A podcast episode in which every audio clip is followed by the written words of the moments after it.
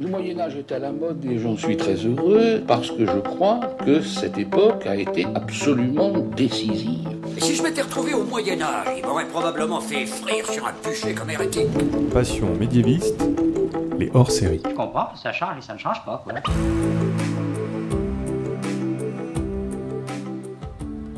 Est-ce que vous savez tout du Moyen Âge Mais d'abord, qu'est-ce que le Moyen Âge Vous pensez peut-être au château fort, à la peste et à Jeanne d'Arc, mais ce n'est pas que ça.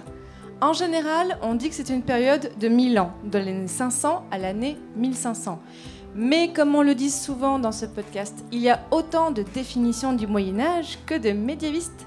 Je m'appelle Fanny Cohen-Moreau et dans ce podcast Passion médiéviste, je reçois des plus ou moins jeunes médiévistes, c'est-à-dire des personnes qui font des recherches sur le Moyen Âge pour qu'ils vous en apprennent plus et qu'ils vous fassent, fassent mieux comprendre cette grande période historique. Épisode spécial en public, c'est parti. Excuse-moi, mais euh, il y a des gens que, que ça intéresse? Bonjour à toutes et à tous. Bienvenue à cette deuxième table ronde de cet après-midi d'enregistrement. Vous qui nous écoutez en podcast, sachez que nous sommes le samedi 10 septembre 2022 et que nous enregistrons oui, j'ai dit oui. Et que nous enregistrons aujourd'hui une série de trois épisodes hors série particuliers du podcast Passion médiéviste avec d'anciens et d'anciennes invités. On a d'abord parlé de la guerre au Moyen-Âge, maintenant nous allons parler d'héraldique et tout à l'heure, un épisode spécial de Superjoute Royale. Et donc, aujourd'hui, je ne suis pas dans le lieu d'habituel d'enregistrement du podcast, je suis loin d'être seul car nous sommes en public.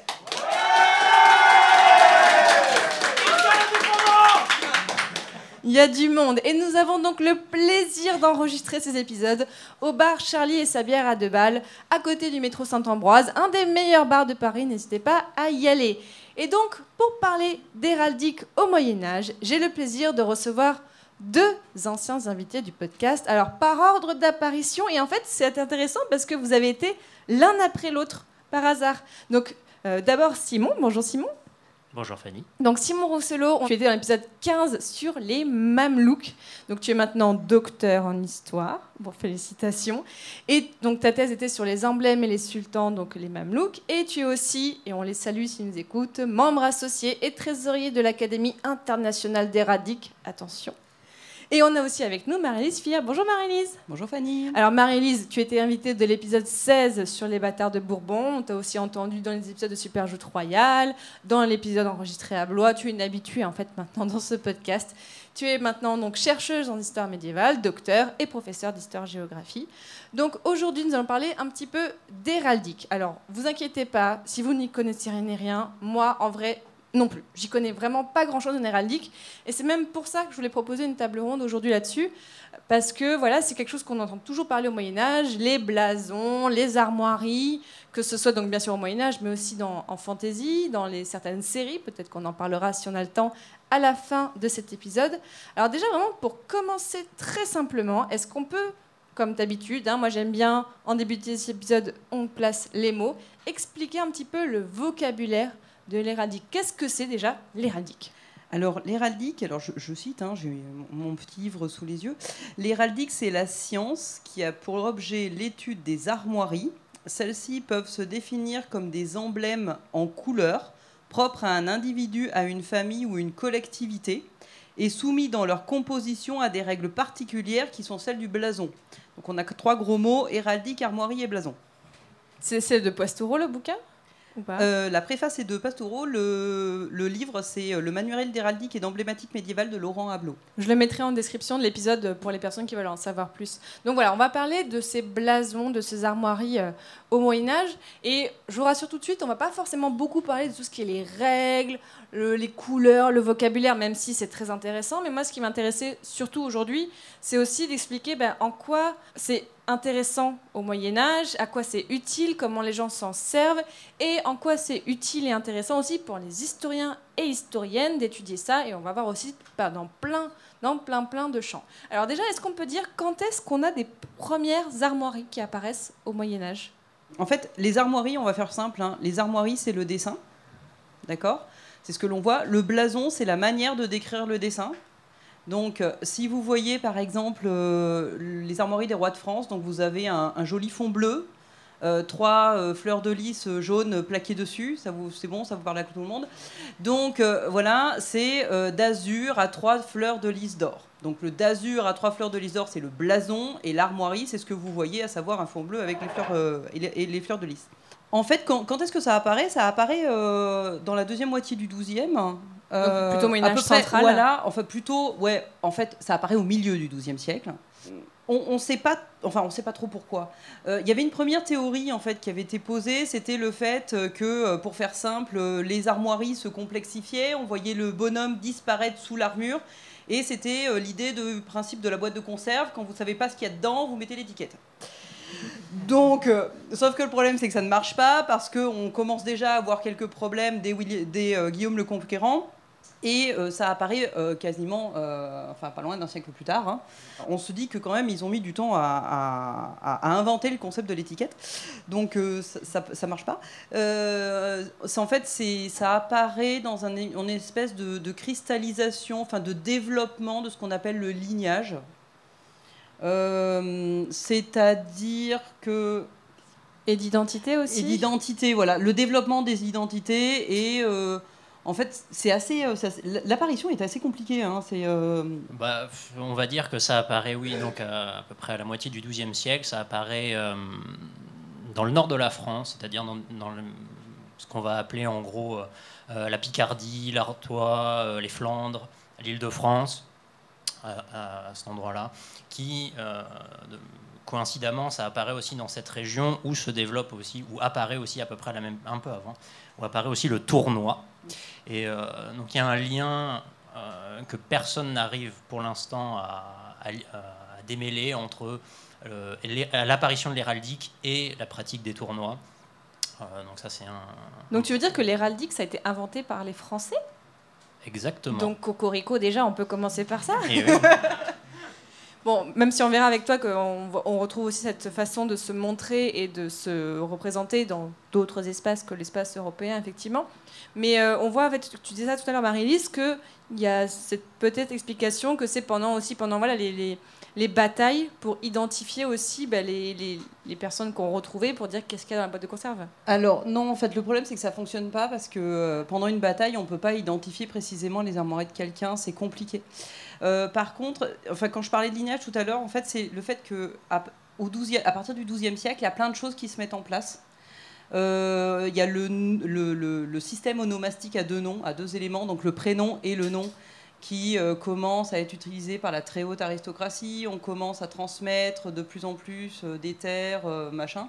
Et en transmettant en fait de plus en plus des terres, progressivement, alors au début les armoiries sont individuelles du coup plutôt, et progressivement, alors très progressivement, hein, ça va plus ou moins se transmettre après de, de, de génération génération. C'est très lent et c'est pas forcément à raccrocher immédiatement au lignage en fait.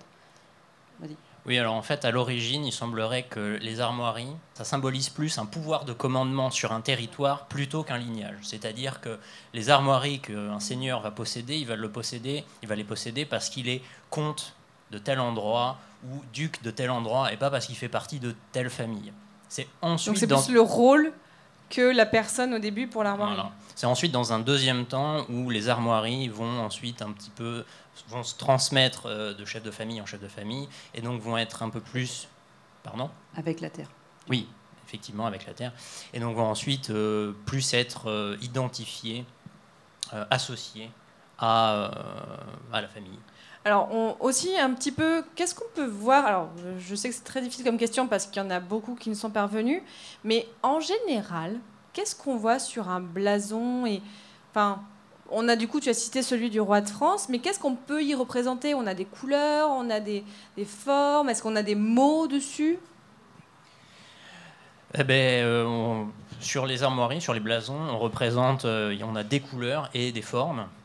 Alors les couleurs, elles sont euh, divisées en deux grandes familles qu'on va appeler euh, les émaux et les métaux. Euh, donc en fait, dans les émaux, vous avez euh, cinq couleurs, si mes souvenirs sont bons. Vous avez le bleu qu'on appelle l'azur, le rouge qu'on appelle le gueule, le vert qu'on appelle le sinople, le noir qu'on appelle le sable, et, c'est tout. dans mon souvenir, oui, c'est tout. Et les métaux, ensuite, on en a deux, c'est l'or, le jaune, et l'argent, euh, le blanc. Ils se Ah, sont cassés la tête à inventer des noms de couleurs différents alors qu'il y a déjà des noms de couleurs. Oui. Alors en plus, de, en, en plus de ça, en plus de ça, on a un troisième, euh, une troisième famille qu'on va appeler les fourrures. Et en fourrure, vous en avez deux. Vous avez l'hermine et la contre-hermine, et le vert et le contre-vert. Et euh, qu'est-ce qu'on peut voir aussi donc comme type de- d'objet Alors, on, va dire tout de suite parce que alors vous n'avez pas vu en podcast parce que vous voyez pas, vous êtes en podcast. Mais depuis tout à l'heure, j'en ai quelques-uns là qui ricanent au premier plan parce que en fait, il se trouve que alors si vous avez écouté la table ronde sur la guerre, on avait Peter qui était sur les condottières. Alors, il se trouve qu'on a un condottière qui a comme armoirie. Bon, il n'y a plus d'enfants dans la salle et plus, donc on peut en parler. Euh, Il y a un condottière qui a une armoirie un peu spéciale. Est-ce que tu peux nous la décrire euh... Tiens, Marie-Lise, parce que tu, tu ricanes depuis tout à l'heure. là. Euh, Raconte-nous qu'est-ce qu'il a comme armoirie, ces Allez, condottières. débrouille-toi avec ça. Merci beaucoup. Donc le, le, le condottière s'appelle Coleoni. Et en fait, il a ce qu'on appelle des armoiries parlantes. Ça veut dire que les armoiries représentent le nom de la personne. Et Coleoni, euh, littéralement, ce sont les couilles. Donc il a trois paires de couilles. On vous mettra la photo armoiries. sur le site passionmédiéviste.fr. Voilà, pour, pour être euh, un tout petit peu plus euh, scientifique, on va dire, on va dire que les armes parlantes, en fait, c'est des sortes de jeux de mots. Voilà, donc, euh, quand on fait de l'héraldique, souvent on fait des, voilà, on aime bien les, les calembours, ce genre de trucs-là. Et euh, et donc en fait, oui, effectivement, euh, Colleoni, euh, il a comme armoirie euh, trois paires de testicules, parce que les testicules en italien, enfin en tout cas les couilles en italien, ça se dit Colleoni. Et donc Colleoni, Colleoni, c'est vous avez euh, Donc des- on voit qu'on peut représenter beaucoup de choses différentes Voilà. sur des armoiries, même faire des, des jeux de mots. Mm. Donc on a des- Et donc, et tant, tant qu'on est dans Colleoni, parce que euh, j'ai un peu bossé le sujet, et donc euh, je, je- je vais vous faire la totale. Euh, mais c'est intéress- c'est intéressant aussi parce que vous allez voir qu'il y a plein de choses qui sont liées. Euh, Colleoni, il, utilise comme cri de guerre euh, une formule qui s'appelle colia colia, et colia colia, ça veut dire couillon, couillon. Euh, donc vous voyez que tout est lié. Et euh, tant que j'y suis, c'est cadeau. Euh, Colleoni, il est- il s'est fait construire une chapelle à Bergame parce qu'il était originaire de Bergame et il a mis ses armoiries partout. Donc, euh, dans, un lieu euh, ecclésiastique, dans un lieu religieux, vous avez des paires de testicules absolument partout. Et en plus de ça, à l'extérieur, elles sont représentées sur des grilles en métal. Et ce qui est assez drôle, c'est que euh, sur ces grilles en métal, les paires de testicules sont complètement. vous voyez que le métal est complètement poli parce que les gens euh, touchent les paires de testicules en pensant euh, pour euh, espérer euh, la fertilité. Donc c'est presque une pratique magique, on va dire, que, que sont ces, ces testicules de Colleoni. Alors tu vois, j'avais imaginé plein de choses pour cette table ronde, mais pas qu'on parle. mais pas qu'on parle du pouvoir magique des couilles. Alors Voilà, bref. euh, L'héraldique, c'est fun. hein, voilà. Alors si on vient un peu aussi sur les idées reçues qu'on a sur l'héraldique, en fait justement, bah, tu dis voilà, euh, il y a parfois un côté mystique, où on dit parfois qu'il y a même un peu de, messages cachés dans, dans l'héraldique. Qu'est-ce qu'on a comme idée reçue en général et comme cliché?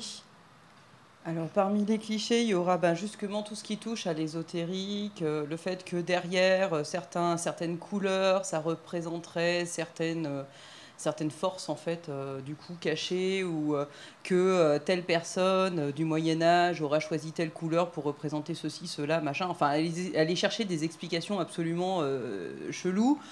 C'est quelque chose qu'on voit beaucoup à l'époque moderne, jusqu'au 19e siècle d'ailleurs.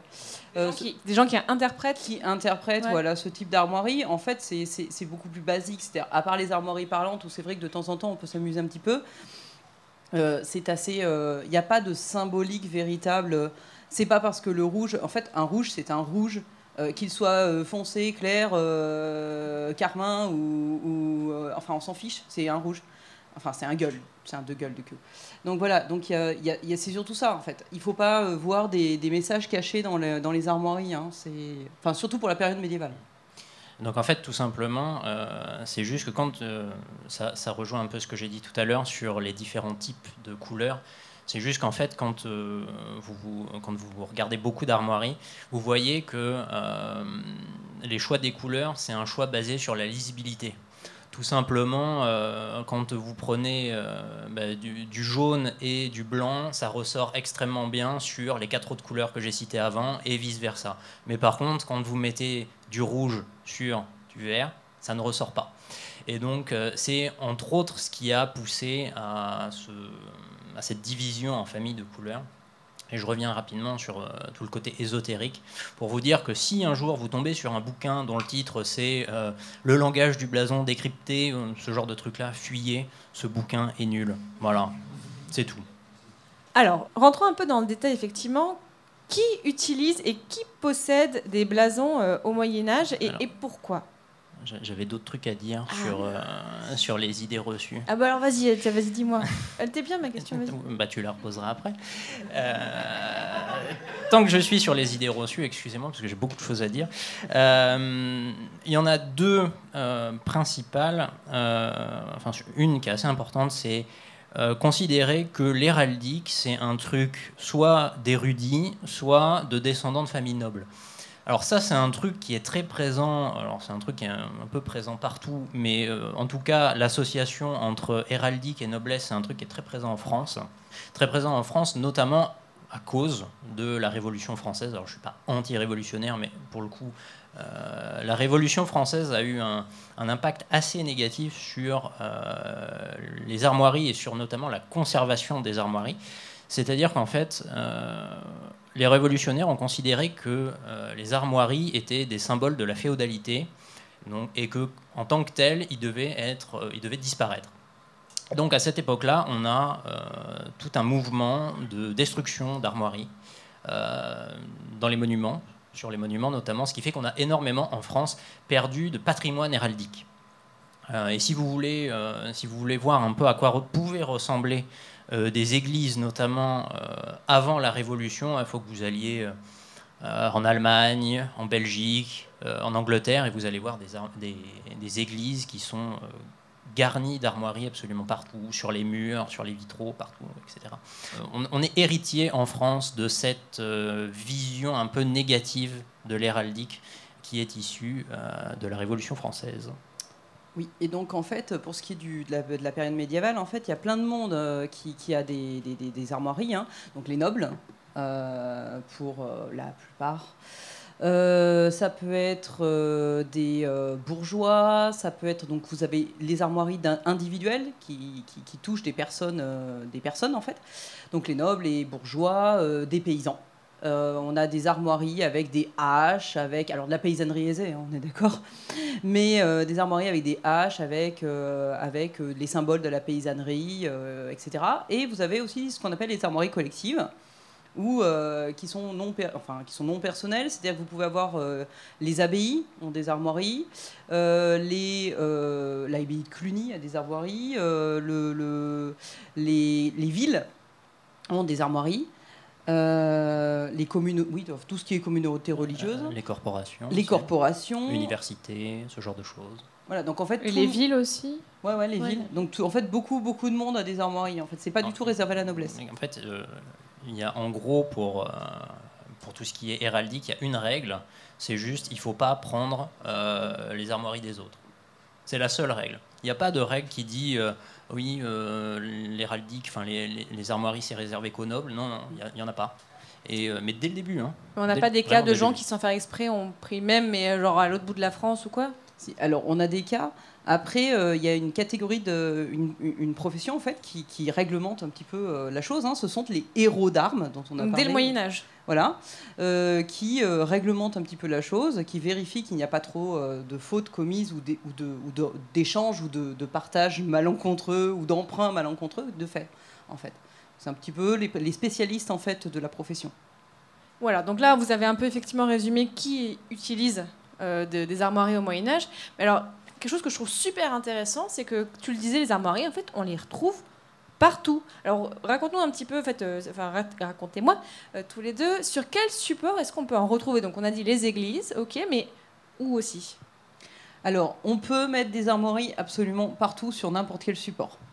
C'est-à-dire qu'on n'a absolument pas besoin d'avoir un écu tout beau, tout bien dessiné et tout, on s'en fiche. Alors, on va avoir les écus, on va avoir les, Les écus, tu veux dire, voilà, vraiment les les, écus, les écus, le, le- le- le- les, boucliers. les euh, blasons, en fait, enfin, voilà. Euh, en gros, pour faire simple, parce que voilà, c'est souvent le mot qui est employé quand on voit un écu, c'est le mot blason, alors que le mot est injuste, mais bon, ça c'est pas grave. Euh, on peut les avoir sur les vêtements, les c'est ce qu'on appelle les livrets en fait. Euh, on peut en avoir sur des drapeaux, on peut en avoir sur des sceaux, on peut en avoir sur des objets, euh, Sur des monnaies, beaucoup. sur des monnaies. Enfin bon, bref, vous pouvez mettre des armoiries partout en fait, sur n'importe quelle forme, n'importe quel support, de n'importe quelle matière. Oui, et j'ai vu qu'en fait, il y a aussi beaucoup de ces armoiries qui nous ont été transmises. Donc, c'est par les sceaux, en fait, euh, qui, a, qui a permis de, aussi de relier aussi euh, beaucoup de gens. Alors le problème des seaux, c'est que sous- les seaux sont, sont monochromes. Euh, donc du coup, on, a, euh, on perd en fait la polychromie euh, de, l'armoirie. Et après, il faut rechercher la polychromie de l'armoirie par d'autres éléments. Et des fois, ben, en fait, ça reste sujet, parce que quand le seau est le seul témoin, la seule source, ça reste sujet à interprétation. Est-ce que mon euh, de mon personnage issu de la famille, est-ce qu'il a bien brisé son armoirie? Avec euh, la bonne couleur, la même couleur que les autres, ou est-ce qu'il a utilisé une autre couleur Je n'en sais rien, je n'ai que le. Donc, Vous l'avez dit, on- beaucoup de gens peuvent utiliser donc, des armoiries au Moyen-Âge, et autant les hommes que les femmes? Autant les hommes que les femmes. Est-ce qu'on voit des différences peut-être dans les armoiries entre les hommes et les femmes? Est-ce que il y aurait peut-être des éléments pour dire ah bah là on voit que c'est un, un blason d'une femme ou pas forcément? Alors, les blasons des femmes, enfin les armoiries des femmes, pardon, euh, si elles sont mariées, souvent elles font ce qu'on appelle un mi-parti. C'est-à-dire qu'en gros, on prend l'écu, on le coupe en deux. D'un côté, il y a les armoiries du père, de l'autre côté, il y a les armoiries de l'époux. Donc effectivement, des fois, le mi-parti peut être un petit peu utilisé. Après, si l'épouse, euh, enfin, pardon, si la femme n'est pas mariée, elle porte généralement les armoiries de son père. Euh, pour ce qui est après, à partir du XIVe siècle, quand toute cette chose s'est un petit peu structurée, tout ça. Et, euh, ou alors, elle peut adopter, si par exemple elle est abbesse, elle peut très bien adopter un mi-parti avec euh, ses armoiries euh, paternelles, les couper, enfin en mi-parti avec les armoiries de l'abbaye ou les armoiries de l'abbaye. Et d'un point de vue formel, euh, généralement, on va distinguer les armoiries des hommes des armoiries des femmes euh, assez simplement, c'est-à-dire que souvent les armoiries des hommes ont la forme d'un écu, souvent les armoiries des femmes sont en losange. Donc si vous voyez sur un objet ou sur un monument euh, des armoiries en losange, il y a de grandes chances que ce soit des armoiries de femmes. Et, on- et, euh, je sais que quand, avec euh, Lucie, quand on avait parlé des seaux, donc c'est l'épisode 4, elle disait que les, les seaux des femmes étaient souvent en navette, donc ça renverrait effectivement à la forme que tu dis, un petit peu en losange.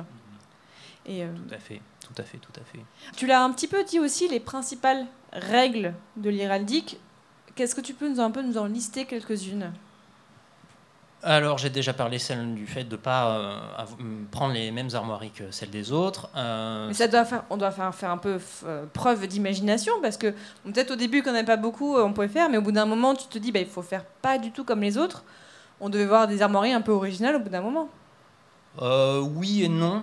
Euh, C'est-à-dire que, en fait, on, va avoir un, répertoire de figures qui est assez large, effectivement, mais en, jouant avec les, couleurs, on peut arriver à avoir énormément de combinaisons avec assez peu de, avec assez peu de, comment dire, de, voilà, exactement, de répétition.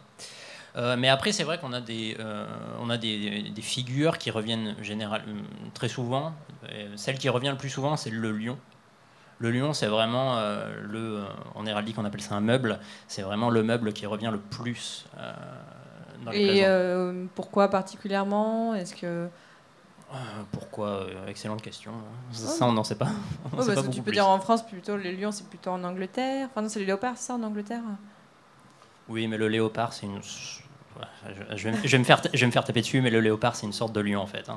Oui, oui, c'est une sous-catégorie du lion. En héraldique en tout cas. Qu'est-ce qu'on a d'autre encore comme règles sur l'héraldique?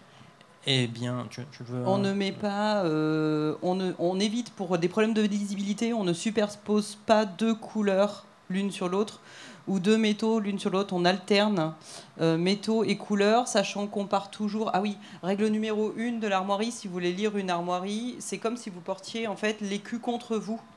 Donc la gauche, si vous le regardez en face, gauche et droite, c'est inversé. C'est voilà. Et ensuite on superpose, c'est-à-dire qu'on met une première couche et après ça fonctionne par couche et on rajoute couche par couche.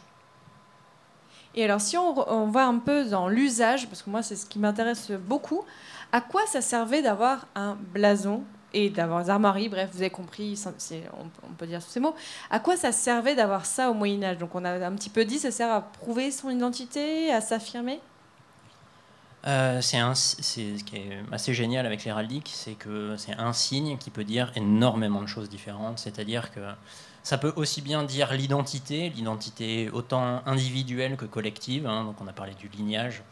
Euh, ça peut dire aussi euh, la propriété quand vous le mettez sur un objet, sur des- un, Un bâtiment, des bornes frontières aussi, et ça- ce genre de choses-là. Ça peut dire aussi la mémoire. Souvent, euh, la mémo- C'est-à-dire la mémoire. bah, Sur des, des tombeaux, par exemple. voilà. Par l'héraldique, on peut aussi proclamer des revendications territoriales. C'est-à-dire que quand euh, on est tel seigneur et que on veut récupérer tel territoire, on peut commencer, euh, on peut choisir de faire figurer dans ses propres armoiries les armoiries du territoire en question, en disant ça, celui-là, euh, moi j'ai les yeux dessus, celui-là, euh, c'est le mien. euh. L'exemple le plus connu, c'est euh, c'est le Le roi d'Angleterre. Exactement. voilà. Qui fait ce qu'on appelle un écartelé, euh, c'est-à-dire où il va euh, utiliser dans ses armoiries euh, les armoiries du Royaume de France et les armoiries du Royaume d'Angleterre. Donc pendant la guerre de 100 ans, enfin, à ce moment-là, ou euh, un peu avant Ah oui, ils n'ont plus, ils ont plus les fleurs de lys maintenant. hein, euh. Non, là, il a encore changé récemment, apparemment. Mais euh, est-ce que, du coup, aussi, il pouvait l'utiliser pour, euh, là, vous dites, pour aff- affirmer son statut et donc se mettre dans la lignée de quelqu'un Est-ce qu'on, par exemple, je sais pas, euh, bon, il y en a plein qui se disent descendants de Saint-Louis, est-ce qu'on peut réutiliser comme ça des éléments d'ancêtres dans son, dans son blason oui? Alors, à, la- fin du Moyen Âge, en fait, c'est même limite obligatoire, étant donné qu'on a un système héraldique qui va énormément se cristalliser, avec des règles, alors qui sont pas enfin, totalement euh, figées, mais qui sont relativement contraignantes. À partir du XIIIe siècle, apparaît ce qu'on appelle la brisure de, pour les cadets. C'est-à-dire que vous êtes un cadet, vous récupérez les armes du père, les armoiries de votre père, mais pour montrer que vous êtes cadet et que vous n'êtes pas l'héritier euh, direct de votre père, vous allez briser donc vous allez rajouter un meuble qui va montrer, qui va légèrement altérer, qui va légèrement modifier l'armoirie paternelle. Si votre frère aîné décède et que du coup vous arrivez euh, à, la succession en fait, et vous prenez sa place, vous relevez les armoiries du père, c'est-à-dire que vous abandonnez vos armoiries de Cardet et vous relevez les armoiries euh, du père. Euh, à part, donc ça c'est à partir du XIIIe siècle à partir du, de la fin du... Alors ça, c'est deuxième moitié du XIIIe. Euh, à partir du XIVe siècle, on a les bâtards qui commencent à euh, briser euh, les armoiries. Tu as mis quasiment 20 minutes à parler des bâtards mariés. Je suis un peu déçue en vrai. J'ai pense- fait, fait de gros efforts. Je pensais qu'elle en parlait plus tôt. Donc en fait, on a les bâtards qui commencent et les bâtards du coup qui commencent à, à briser en fait les armoiries. Euh, C'est-à-dire qu'en fait, ils vont euh, briser, mais de manière beaucoup plus visible qu'un simple cadet. Euh, par exemple, l'armoirie, alors souvent on parle d'une barre de bâtardise, en gros, vous mettez dans, un, trait dans un sens et pas plutôt dans un autre. Par rapport aux cadets, les cadets c'est plutôt dans un sens, les bâtards c'est plutôt dans l'autre. En fait, non. Moi, pour l'exemple des Bourbons, ils posent les, armes les armoiries du père sur un gros meuble. Euh, alors, euh, je sais pas, une bande, une barre, euh, enfin, ça dépend. Et ils le posent le tout sur ce qu'on appelle un champ d'argent. Euh, donc, en fait, vous avez, pour faire simple, un écu blanc sur lequel ressort les armoiries des Bourbons. Et en fait, c'est hyper, hyper visible. Donc, on ne peut pas vous confondre avec un légitime. Oui, ils affirment comme ça leur bâtardise, le fait qu'ils sont, mais qu'ils sont quand même reliés à une famille aussi noble que ça. Tout à fait. On réutilise par exemple les Bourbons, récupère le cas typique des Bourbons. hein. Euh, vous prenez pareil les armoiries des rois de France, donc euh, mon fameux fond bleu et, et mes petites fleurs de lys. Les Bourbons sont des cadets. Qu'est-ce qu'ils font? Ils mettent une jolie bande en travers de gueule, donc rouge, et ils se la transmettent. Puis si vous êtes un cadet de euh, cadet, donc du coup vous rajoutez quelque chose. Par exemple, les Bourbons La Marche sur la bande de gueule vont rajouter des petits lions, des petits lionceaux ou vous rajoutez autre chose. Il y en a un qui rajoute un dauphin, ce genre de choses. Et on se rappelle de l'invention du dauphin dans Superjoute Royal. Euh, je voulais aussi qu'on parle avec toi, euh, Simon, parce que tu as étudié beaucoup bah, l'héraldique, mais en dehors de l'Europe, donc avec les Mamelouks. Est-ce que les mêmes règles s'appliquent ou c'est totalement autre chose? Alors, moi, j'ai étudié un autre système de signes. J'ai pas étudié de l'héraldique ailleurs euh, dans le monde. Désolé de faire la petite, euh, Non, petite distinction. C'est-à-dire que moi, j'ai effectivement, j'ai étudié les, les emblèmes des sultans et des émirs mamelouks euh, pour, mon, pour mon mémoire et aussi pour ma thèse.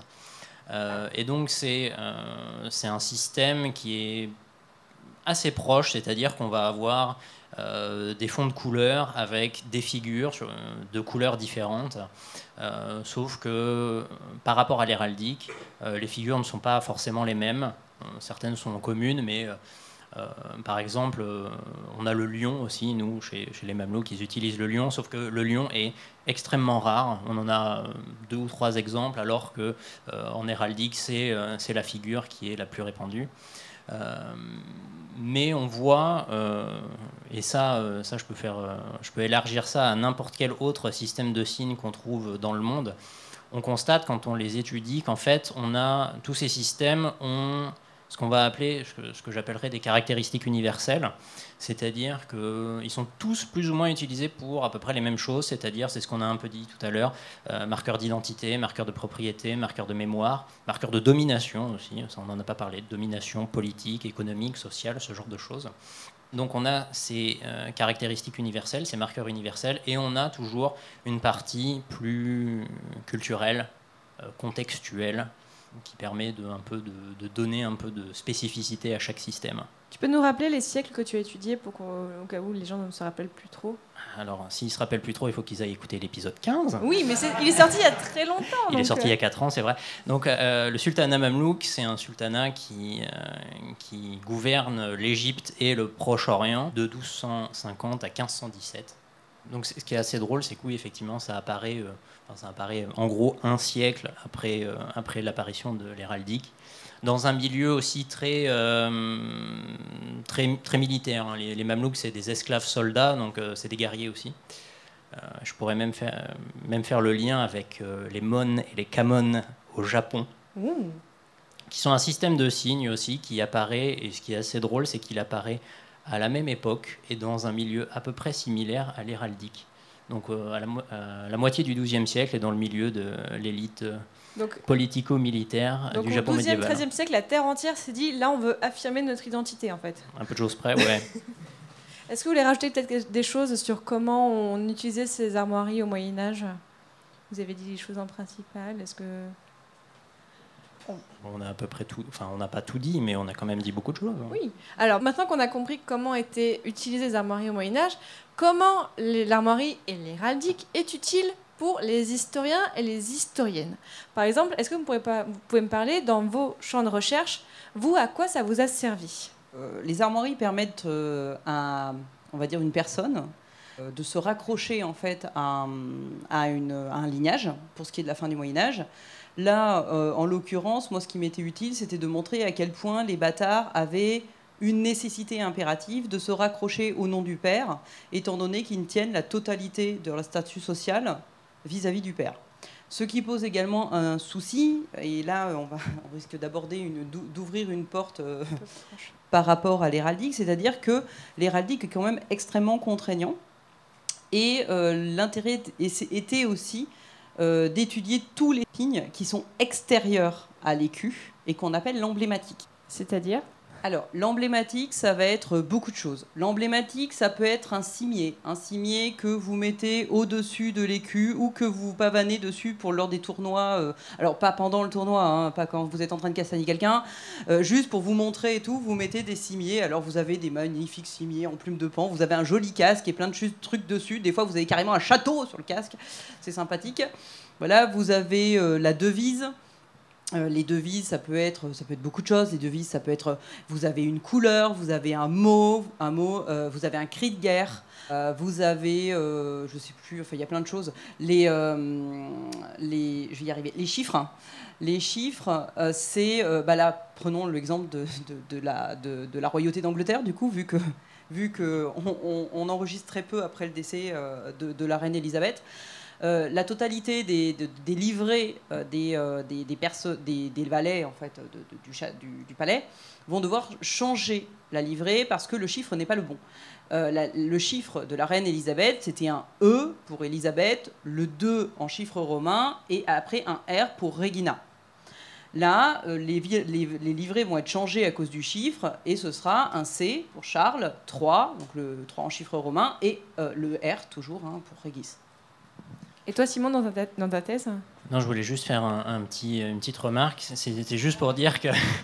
Tu veux pas répondre à mes questions aujourd'hui Non, mais c'était juste pour faire un, un- un- un point euh, par rapport à, à ce qui a été dit précédemment. C'est-à-dire que vous avez bien remarqué que ce qui fait que l'héraldique, ça, ça peut apparaître comme étant un, un truc un peu difficile à étudier, c'est que euh, on a parlé de devises, mais les devises, ce ne sont pas forcément, c'est même assez peu euh, du texte. C'est- pas des phrases, c'est pas des, pas des choses comme ça. Et on a parlé de chiffres, et les chiffres, ce sont des lettres. Voilà. Donc euh, vous rajoutez tout ce qu'on a dit sur, euh, sur le nom des couleurs, etc. Et vous vous retrouvez avec un truc qui est effectivement, pour le néophyte, un peu compliqué à comprendre. Bah, en fait, le truc, c'est que quand on commence vraiment en héraldique, il faut un bon euh, fichier de vocabulaire à côté et après on s'en sort.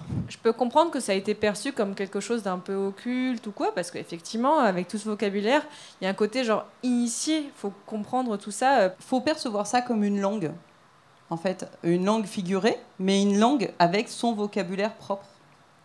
Alors Simon, dans ta thèse, comment, comment est-ce que tu as utilisé l'héraldique? Ou dans ma thèse, j'ai pas utilisé Oui, l'héraldique. À quoi ça te servait d'utiliser les emblèmes Donc fais-moi un petit résumé euh, des de l'épisode qu'on avait fait, s'il te plaît.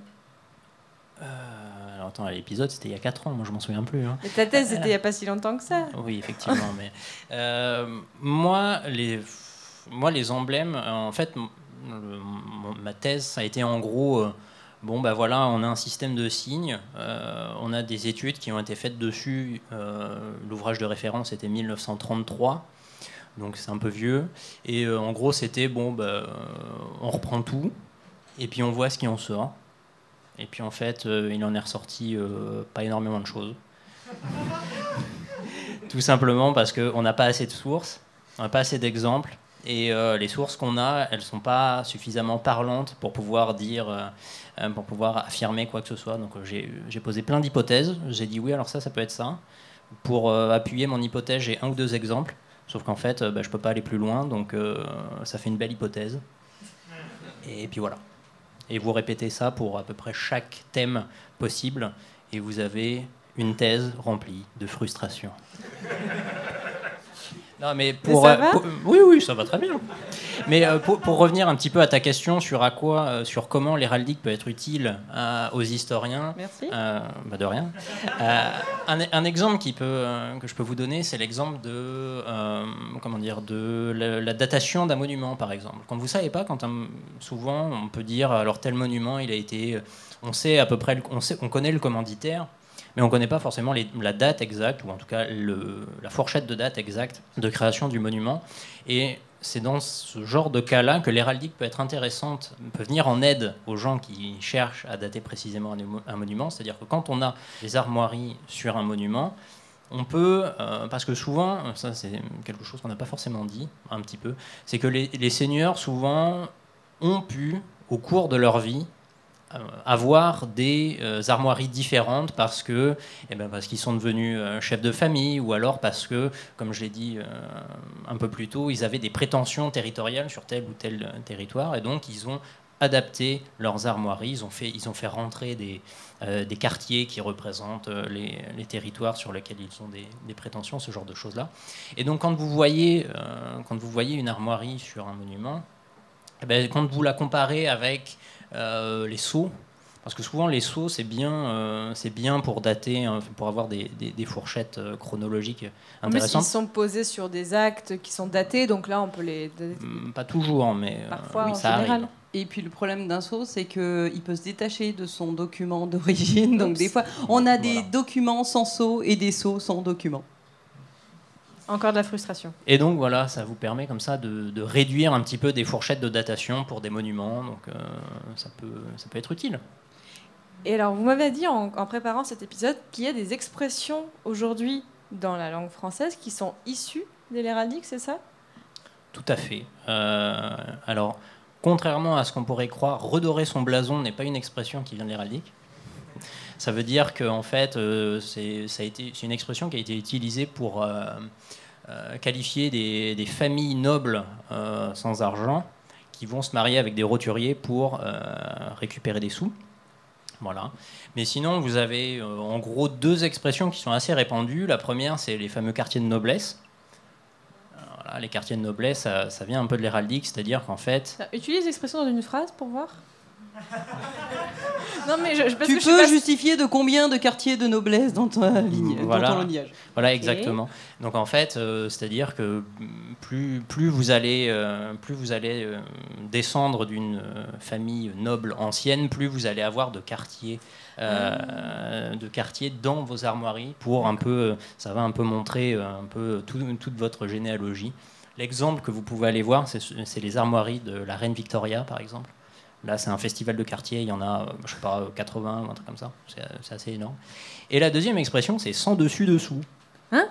Mais non. Exactement, parce que sans dessus dessous, ça s'écrit pas S-A-N-S, ça Oui. s'écrit S-E-N-S. Sens dessus dessous.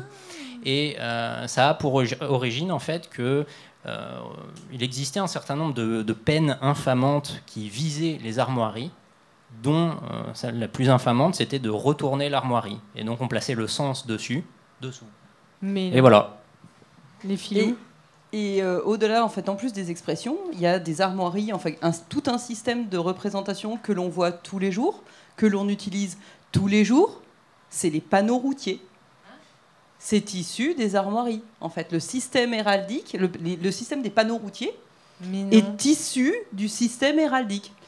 Voilà, donc la prochaine fois que vous voyez un joli cerf sur entouré et bordé de rouge, vous penserez d'argent à la bordure de gueule et au cerf de sable bondissant. Il devrait mettre ça au code dans le permis. Alors, Et tu perds des points si tu le blasonnes pas bien. je vais jamais l'avoir moi. Euh, alors juste avant Là, je suis sûre que j'ai perdu des points. hein. Juste avant qu'on finisse, euh, je voulais qu'on parle un petit peu, en fait, d'armoiries imaginaires et dans des mondes imaginaires. Alors, au moment où on enregistre cet épisode, il y a pas mal de séries de, de medieval fantasy de, de- qui sortent un petit peu en ce moment, et notamment une qui s'appelle House of Dragon, où on a beaucoup, où les, en fait, les, les armoiries sont très importantes. Est-ce que tu peux nous en parler un petit peu? Oui, alors en fait, euh, pour parler de ça, je vais revenir au Moyen Âge, parce qu'il faut toujours revenir au Moyen Âge. En fait, euh, euh, je vais citer Michel Pastoureau, parce que Michel Pastoureau, en tant qu'héraldiste, c'est un petit peu notre père à tous, ou notre grand-père à tous. Si- S'il écoute ça, euh, je suis désolé. Mais... Alors, Non, mais c'est dit avec énormément de respect et de gratitude. Ben, c'est- mon grand-père en termes de généalogie, de, de, re- Scientifique. de recherche. c'est le directeur de thèse de ton directeur de thèse? Exactement. Ah. Donc, c'est en- son suzerain, donc. Donc en fait, pour revenir au Moyen Âge, Mi- Michel Pastoureau dit que le Moyen Âge c'est une civilisation de la marque, c'est-à-dire qu'en fait, les, médiévaux ont tendance à, poser des marques sur à peu près tout, et dans, euh, dans le cadre de l'héraldique, ils ont tendance à donner des armoiries pour euh, absolument tout et tout et tout le monde en fait. Et donc ils vont donner des armoiries aussi à des personnages imaginaires, à des personnages euh, historiques. Euh, typiquement, euh, vous avez euh, Jules César, par exemple, qui a des armoiries. Charlemagne a des armoiries. A posteriori, on leur donne des armoiries. Exactement. Et aussi, on donne des armoiries à, au roi Arthur, à tous les chevaliers de la table ronde, à euh, tout ce genre de, de personnages de romans, etc. Donc en fait, la pratique contemporaine qui, qui fait que des univers médiévaux fantastiques intègrent de l'héraldique, c'est euh, c'est un, peu- c'est un peu médiéval comme pratique en fait. Bah Dragon, en plus, il y a tout ce choix de. Mais ça respecte pas forcément les règles, par contre, d'héraldique. On est d'accord, là, ce qu'ils auront, en fait, avec les animaux et compagnie. Alors, comment dire Euh, Martine, Oui, mais il s'est inspiré, c'est tout. Martine, pas- il fait n'importe quoi avec l'héraldique, c'est incroyable, c'est c'est une horreur. hein. C'est une œuvre de- de- de- d'invention, donc de fiction, il peut faire ce qu'il veut. Ouais, mais t'en as qui font ça bien, genre, euh, tu vois, si je prends l'exemple de, de Sapkowski, qui est l'auteur de The Witcher, il y a de l'héraldique dans The Witcher, Sauf qu'en fait, il respecte vachement mieux les règles, quoi. Euh, il fait n'importe quoi.